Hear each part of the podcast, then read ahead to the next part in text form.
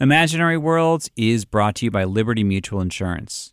Do you like paying for coverage you don't need? Of course you don't. Liberty Mutual customizes your coverage so you only pay for what you need. Check out Liberty Mutual and see how much you could save on auto and home insurance. Visit libertymutual.com slash podcast for a free customized quote. State requirements and policy terms and conditions apply. We value your opinion. Make your voice heard by going to megaphone.fm slash opinion to take a short survey that will help support our network.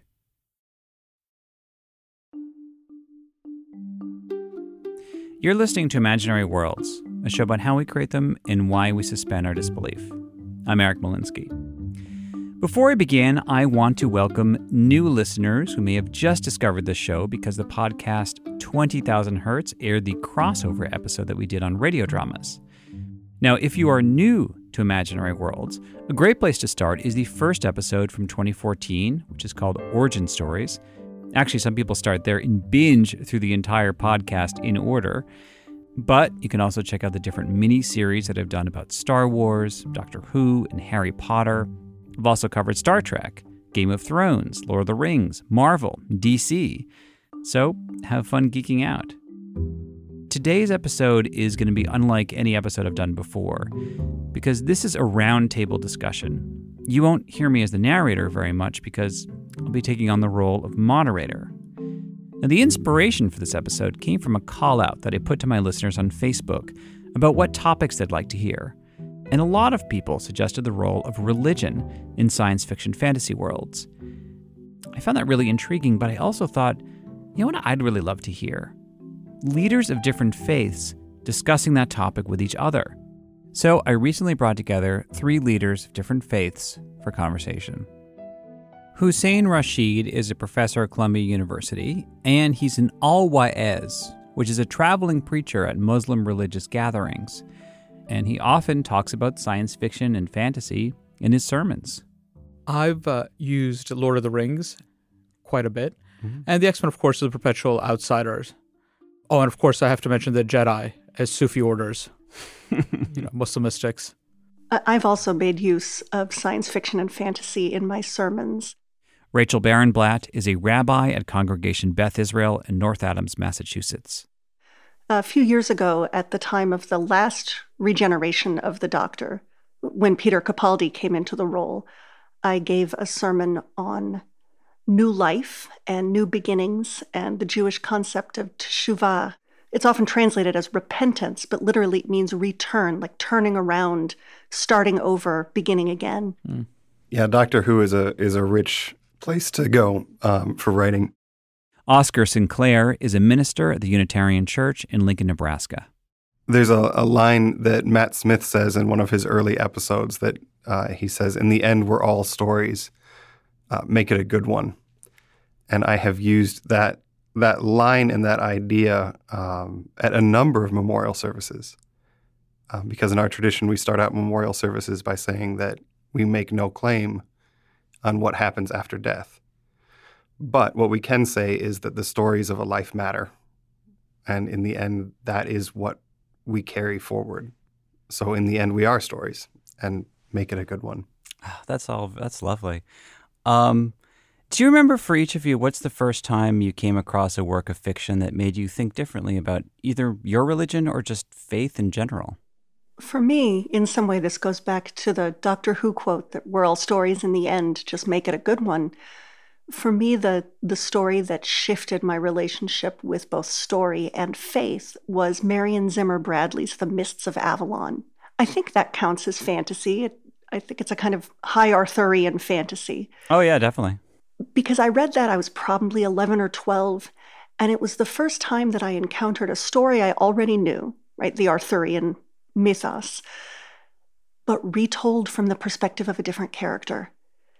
And when you make Morgan Le Fay the protagonist rather than the antagonist, it completely changes the story. Mm. Which now, right, as an adult, is an idea that's kind of old hat. I mean, of course, if you if you tell the story from someone else's POV, you get a different tale. But for me, at eleven or twelve, that was radical, and I think has impacted the way I encounter scripture and sacred texts. which is to say, it's a kind of midrashic story. It's an interpretive story that turns the original on its head by giving us a different window into it. I was a really big Isaac Asimov reader growing up. And I think one of the things I really appreciated about him is that he had this arc, this vision of human progress that really assumed religion didn't exist, but he wasn't dismissive of other people's belief. It was always through the lens of what rationalism, what his vision of rationalism was. And so I think that allowed me to think about the relationship between faith and rationalism. And actually also to understand that faith is its own type of rationalism. That this logic that we sort of laud, the scientism, is just as logical as faith beliefs and the premises that faith operates out of. I was thinking through early influences and and staring at a, a picture of my um, bookshelf here, and uh, and the oldest book on the shelf that I've I've held on to was Speaker for the Dead, the Orson Scott Card book. Mm. And it's interesting now because Orson Scott Card and I probably, if you sat us down, would disagree on just about everything. But when I was reading that for the first time, it was one of the first contemporary science fiction books that the pace was slow and it took questions of faith very seriously. I also wanted to go back a little bit to this this conversation about rationalism and, and religion because that that is fascinating to me. Many of the original science fiction authors, Isaac Asimov, Arthur C. Clarke, took their worlds as ones where religion didn't exist, but they were still asking what I would say are, are pretty fundamental questions about religion. So, a, a book like Rendezvous with Rama is really fundamentally about coming across something unknown and unknowable that is at a scale that we don't understand. Well, that's that's fundamentally a, relig- a religious question being asked in the form of science fiction. Hearing you talk about kind of the classics, Arthur C. Clarke, you're making me realize that the book I probably imprinted on most as an adolescent, and I'm a little embarrassed to admit this on the air, but here we go, was uh, Robert Heinlein's uh, Stranger in a Strange Land, mm. which I don't think I could bear to pick up now. I think I would find it appalling on a variety of axes. Yep. But its fundamental question in some way has to do with otherness and community. And he invents this kind of religious ritual around around what we do when someone dies, right? The, the literal eating of our dead, which is a little macabre. Hmm. And I don't think it had occurred to me until now that that that that was what he was doing, that that was a fundamentally religious question. Mm-hmm. One of the books I've read recently that does this in a really beautiful way, and maybe in some way this is a response to Orson Scott Card, uh, Becky Chambers has a trilogy out called the Wayfarers series, and it posits that after humanity destroyed planet Earth, we created a fleet of ships and we engaged in an exodus from this planet. And she invents this beautiful set of religious rituals around what's done with the dead on these ships and the liturgy that's spoken when someone dies and the role of archivist who tells the stories of those who have died, and the role of caretaker to the dead, which ultimately means caring for their bodies and composting them so that they can become the soil that nurtures, literally nurtures the next generation. Mm-hmm. And it's a really beautiful, really contemporary way of thinking about this religious question of what happens, what is our source of meaning once we take to the stars. One thing I'm actually really curious to hear is have you ever encountered a religion that was constructed completely by the author of this or screenwriter of this fantasy world that only exists within this world, but you've thought that's pretty intriguing? For me, the first answer that comes to mind is the Becky Chambers book that I mentioned, uh, Record of a Spaceborn Few, probably for two reasons. One is that they self identify as the Exodans or the Exodus fleet. There's a piece of their liturgy that says, We are the Exodus fleet.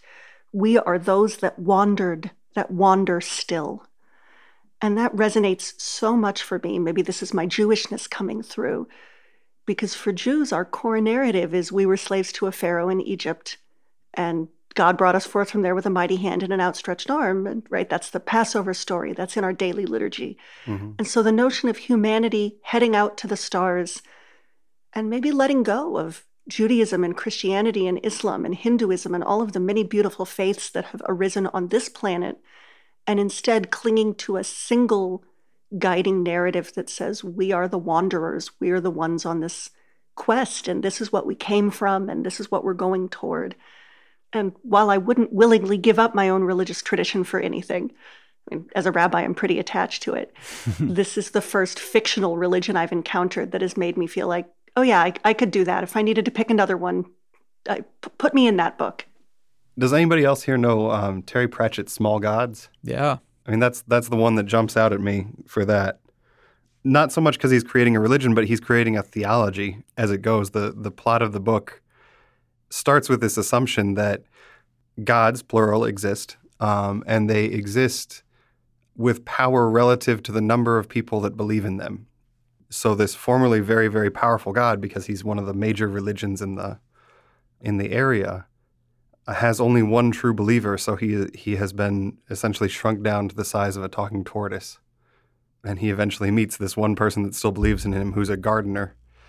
That book and that way of thinking about sort of a, a pantheist divinity, but in a very concrete and funny way, has really stuck with me. I haven't figured out how to work it into a sermon, but someday it will. What I'm just curious, what stuck? What was it about that really stuck with you? There's been a long debate within Unitarian Universalism as to um, how we talk about the existence or not existence of divinity. Um, and so I'm I'm constantly looking for for different ways of coming at that question that can engage my folks in ways that make them uh, that make us think deeper about um, the question between just a binary of uh, personal God exists uh, or nothing unreal exists. Anything that presents a narrative in between those two things is naturally curious to me. I went through just shelves of what I had at home, and I looked at Octavia Butler and that was sort of like a transformation of religion as we know it. But I think for me, the one that comes closest to really creating almost a system, Star Trek Deep Space Nine, hmm. with the Bajoran religion, where Star Trek's never really dealt with religion in a meaningful way. People don't have religion. And all of a sudden, there's this Federation people who have religion and they take it very seriously. And are they aliens, wormhole aliens? Or are they really these more powerful beings that really are gods? It sounds like what a lot of uh, everyone is getting at is this idea that uh, what attracts you to science fiction and fantasy is that they ask a lot of the same questions that religion asks. If you were to summarize what some of those basic questions are, what do you think they are? There's a, verse in the Quran that says God created his tribes and nations so that we may know one another and also that wherever you look at creation, that creation is a sign of God in all of creation. And I was reading N.K. Jemisin's uh, Broken Earth series and Marjorie Liu's Monstress uh, comic series at roughly the same time. And they were both dealing with this question of how do you deal with difference? And how do you marginalize people who are so different from you, even though you need that difference to survive? And so even recognizing that there's power in that difference and still pushing it away. And so for me, those questions of difference, navigating that, are we, is there a greater plan in having this difference? Or is it simply may the strongest survive? I'll just add on um, that another question that science fiction can often pose is how do things end? And what is our response to it? So I'm, I'm thinking of the Larry Niven Lucifer's Hammer or um, the the movie that came out a couple years ago about a a planet crashing into the Earth. Melancholia, I think. Melancholia. Thank you. Just this idea that that it, at some point stories end, and and how do we tell a story about how that happens and on a really big scale. Hmm. That it, that's a question that that recurs every once in a while in science fiction, and and like a whole lot of science fiction, I think is standing in for conversations that we all have to have with ourselves of our story is going to end, how will how will we respond in that moment? In, in Judaism, there's a meta question of are things getting better or are they getting worse? Which is to say, is it the case that the greatest Torah interpreters, the greatest religious scholars, are in the past, right? Moses was the pinnacle and we're all just kind of downgrading from there. Or is it the case that we're growing upward, that we're getting better, that we're expressing and expanding more of human potential from generation to generation? And you can find both of those viewpoints in Jewish tradition. And I've probably just subtly signaled which one of them is mine, which is to say, I like to imagine that, I like to hope that humanity is getting better over time. Mm-hmm. And that's the impulse that I see in science fiction as well. It's a vision of the world as it could be if it were much bigger and wilder and stranger and more amazing than most of us know it to be in our day to day lives. And to me, that's also the promise of religion. That's part of what I turn to religion for, is that sense of hope in a wider world and a world where things don't need to be as broken as we have known them to be until now. Hmm. You know, both of you are hitting on something that really resonates with me. But I also wonder, again, reading these books now 20, 30 years after I first read them, what would bother me about them? Oh, yeah. Because I think for me, a lot of the appeal of science fiction fantasies, it's the promise of what is possible. But now when I go back and look at these stories, I realize just how constricting they are. And I wonder were they right when I was 12 and they're not right now? Or are our conceptions of what it means to be human grown in the past 30 years as a society? One of the things that I have to struggle with a lot, um, especially when talking about um, the early science fiction writers of sort of the Asimov Clarke generation, is that uh, you know I'm a straight white dude, and and so are they, and so when they're writing about what's what they see as possible and what they see as sort of culture becoming, they're writing from a very particular point of view. And because that's a point of view that that in large part I share, it makes it very easy for me to to to read those books and read them as, oh yeah, that that's a that's a reasonable interpretation of where things might go. What are some of the bad cliches that you notice when you when you come across religion and sci-fi fantasy and you're like, "Oh, not that again." The religious figures who are fools, who are obstinate, mm-hmm don't believe what their own lying eyes are telling them to show that this belief is so outside the pale. How can you trust anybody who's religious? I think that's a, a trope I would refrain. But again, I think fantasy deals with this differently than science fiction.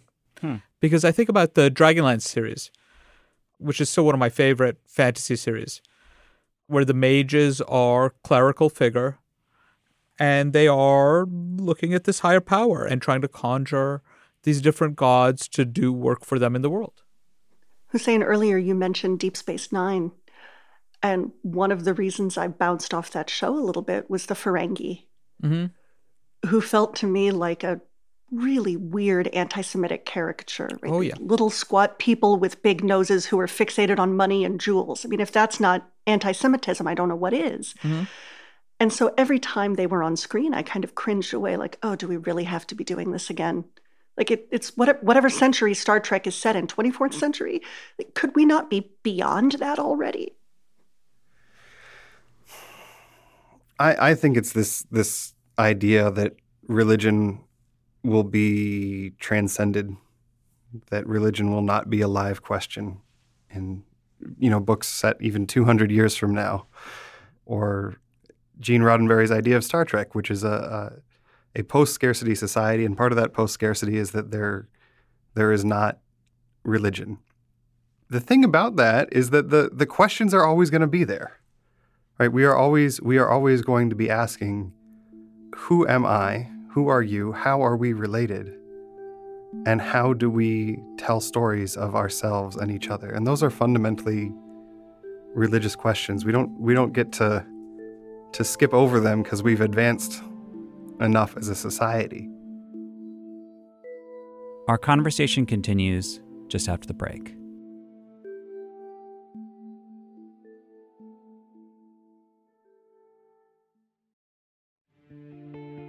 Imaginary Worlds is brought to you by Dell. If you enjoy listening to our show, that means you might like getting into the details of the technology we talk about on the show. And if that's the case, you should check out the new podcast, Luminaries from Dell Technologies. Mark Schaefer and Douglas Karr are authors and futurists who host Luminaries, and they're joined by some of the brightest minds in tech. You'll hear from industry experts, business leaders, and partners on how technologies such as augmented reality, artificial intelligence, and data science are currently being used to grow businesses. In a recent episode, Luminaries spoke to the CEO and co founder of AeroFarms, a company that's able to grow high quality, nutritious greens without sunlight, soil, or pesticides, all thanks to technology. And if that piqued your interest, Start with the agriculture episode first by searching Luminaries on your favorite podcast app or by visiting delltechnologies.com slash luminaries.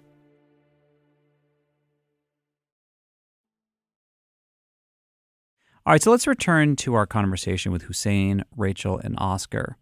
And since each of them is a spiritual leader in a different tradition, I asked if there was ever a work of sci fi or fantasy that they viewed in a particular way because of their faith.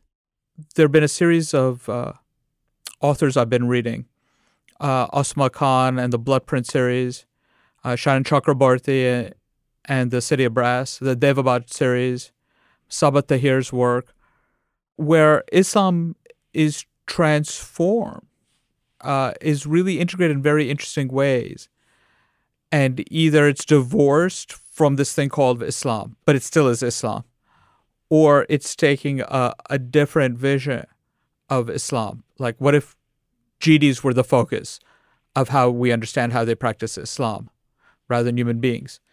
And I remember when I first read Narnia. Obviously, as an adult, I look at it now and it's a Christian allegory. But it also works really well as a Shia Muslim allegory. Because the first Imam of the Shia, the rightful successor to Prophet Muhammad's spiritual and religious authority, Imam Ali, is described as the lion of God. And so Aslan becomes a lion. And when the lion or when an Imam dies, a new Imam takes his place. And so when Aslan dies and re- is reborn, I understood it totally as the succession of the Imam. And so I still use that hmm when I do youth group meetings to talk about, hey, did you know that C.S. Lewis was writing really good Shia stories and nobody wants to talk about it? Oh, Hussein, that's fabulous. I, mean, I think many of us who are not Christian but grew up on Narnia had the experience of reading that book and then finding out later, oh, wait, it's Christian allegory, which knowing now what I know about C.S. Lewis, of course it was Christian allegory. But that all went right past me when I was a kid. Mm-hmm. I didn't have a relationship with Jesus. It never occurred to me that Aslan was meant as that kind of archetypal Jesus figure. And I know a lot of Jews who have felt sort of betrayed by that when they have found out later in life, like, oh, I thought this was my story, but it turns out it doesn't belong to me. I just recently read a short story by Ruthanna Emrys uh, published at Tor.com called Seven Commentaries on an Imperfect Land, which is explicitly a Jewish reaction to Narnia. Hmm. And it poses a magical land called Tikanu, which comes from the Hebrew root letaken, to heal or repair. So, in some way, the whole story is a tikkun. It is a repairing for our relationship with Narnia. Mm and proposes that one can enter this mystical land not by going through a wardrobe, but through a magical patch of mint that could grow in anyone's yard. Just this summer, I was a little late to the game, but I read The Sparrow mm-hmm. by Mary Mary Doria Russell. The The premise of the book is that we discover that there's life on Alpha Centauri, uh, and the first people to send a mission is not NASA, it's not the European Space Agency, it's the Vatican. But it becomes a a retelling of contact between the Catholic Church and a and a culture it does not understand, which is a way of of telling stories that happened 500 years ago in really terrible ways, and and rethinking about those stories and and the ease with which we can misunderstand each other. And this is, I guess, this is a question that I'd, I'd pose to the group. I think in in this country we're seeing the the decline of institutional Christianity as a norm, right? The the the expectation that you will go to a, a Protestant church on Sunday morning has has dropped in the last generation. So mainline Christian churches, be it Methodist, um, Presbyterian, uh, the Episcopals, are just hemorrhaging membership. So what does what does this conversation look like in 30 years? For me, one of the interesting questions is living in a modern age where not everyone resonates with our ancient religious stories. Do we sometimes relate to pop culture stories, whether it be Star Trek or Star Wars mm-hmm. or Narnia or Firefly, right? Do we relate to those stories in a quasi scriptural way? Do they become the stories that we tell when we're searching for meaning? Hmm. And if so, then what do we as religious leaders do with that so that we're able to tap into that source of meaning for those whom we serve? That's a really interesting question because I've seen what you're what you've just said. I've seen a lot of people um, make that observation. Uh, are we relating to these more re- as religions now, especially for people who are leading less religious lives? Are they are they seeking looking for the same kinds of questions in sci-fi fantasy? You know, I just saw Harry Potter and the Cursed Child. One of the things that really came out in that for me was sort of this folkloric paradigm of the orphan hero who leads his people to salvation, right? The Harry Potter myth. But that also follows for Moses and Muhammad and Jesus. You know, I don't necessarily buy into Gam- Campbell's Joseph Campbell's framing of there only being certain type of archetypes, but there is something that resonates with us as human beings in terms of how these stories are framed. And I think it's really important to realize that we are basically telling the same stories again and simply taking them out of the Tanakh, the Torah, the Quran, the Gospels doesn't actually make them any less recognizable. They're just ways that are more palatable to people who don't want them to be religious stories. But that doesn't mean they're not recognizable as religious stories still. You know, everybody, I, I really believe this that everybody has some question and need to to figure out core questions about what it means to be human. And for me, those questions are tied up in religion because that's what I do for a living. But those those questions don't suddenly disappear if you get a big raise or if you are off exploring the universe or if you have a time travel machine. There's there's a fundamental part of what it means to be human to want to know how we're connected with each other and how we're connected with the greater universe that we're in.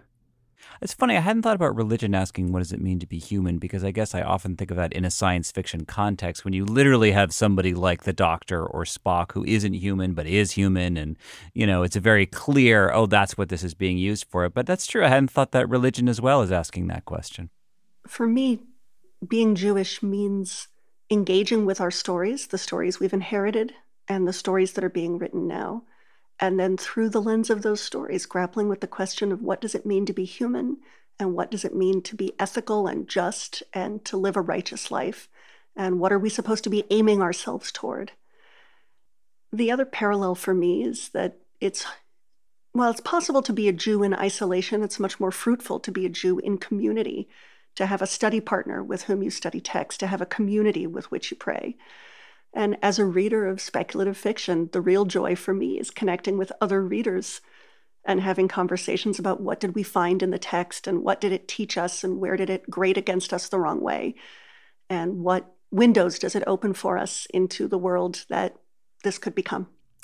What it means to be human is a question for the gathered every week. Hmm. Good science fiction is often asking, how do we interact together as individuals across difference? How do we figure out where we are going as a collective whole and where our stories intersect with that broader story of journey? It is a rich place to mine metaphor from. A lot of parish work is just finding metaphor um, and and finding new ways to to explore metaphors that have been with us for thousands of years. and science fiction can be a great resource for that.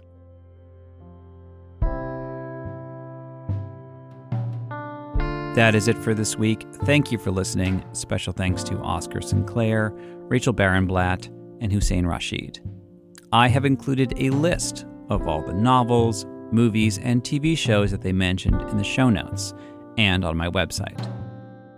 Imaginary Worlds is part of the Panoply Network. My assistant producer is Stephanie Billman. You can like the show on Facebook. I tweet at emolinsky and Imagine Worlds Pod. My website is imaginaryworldspodcast.org.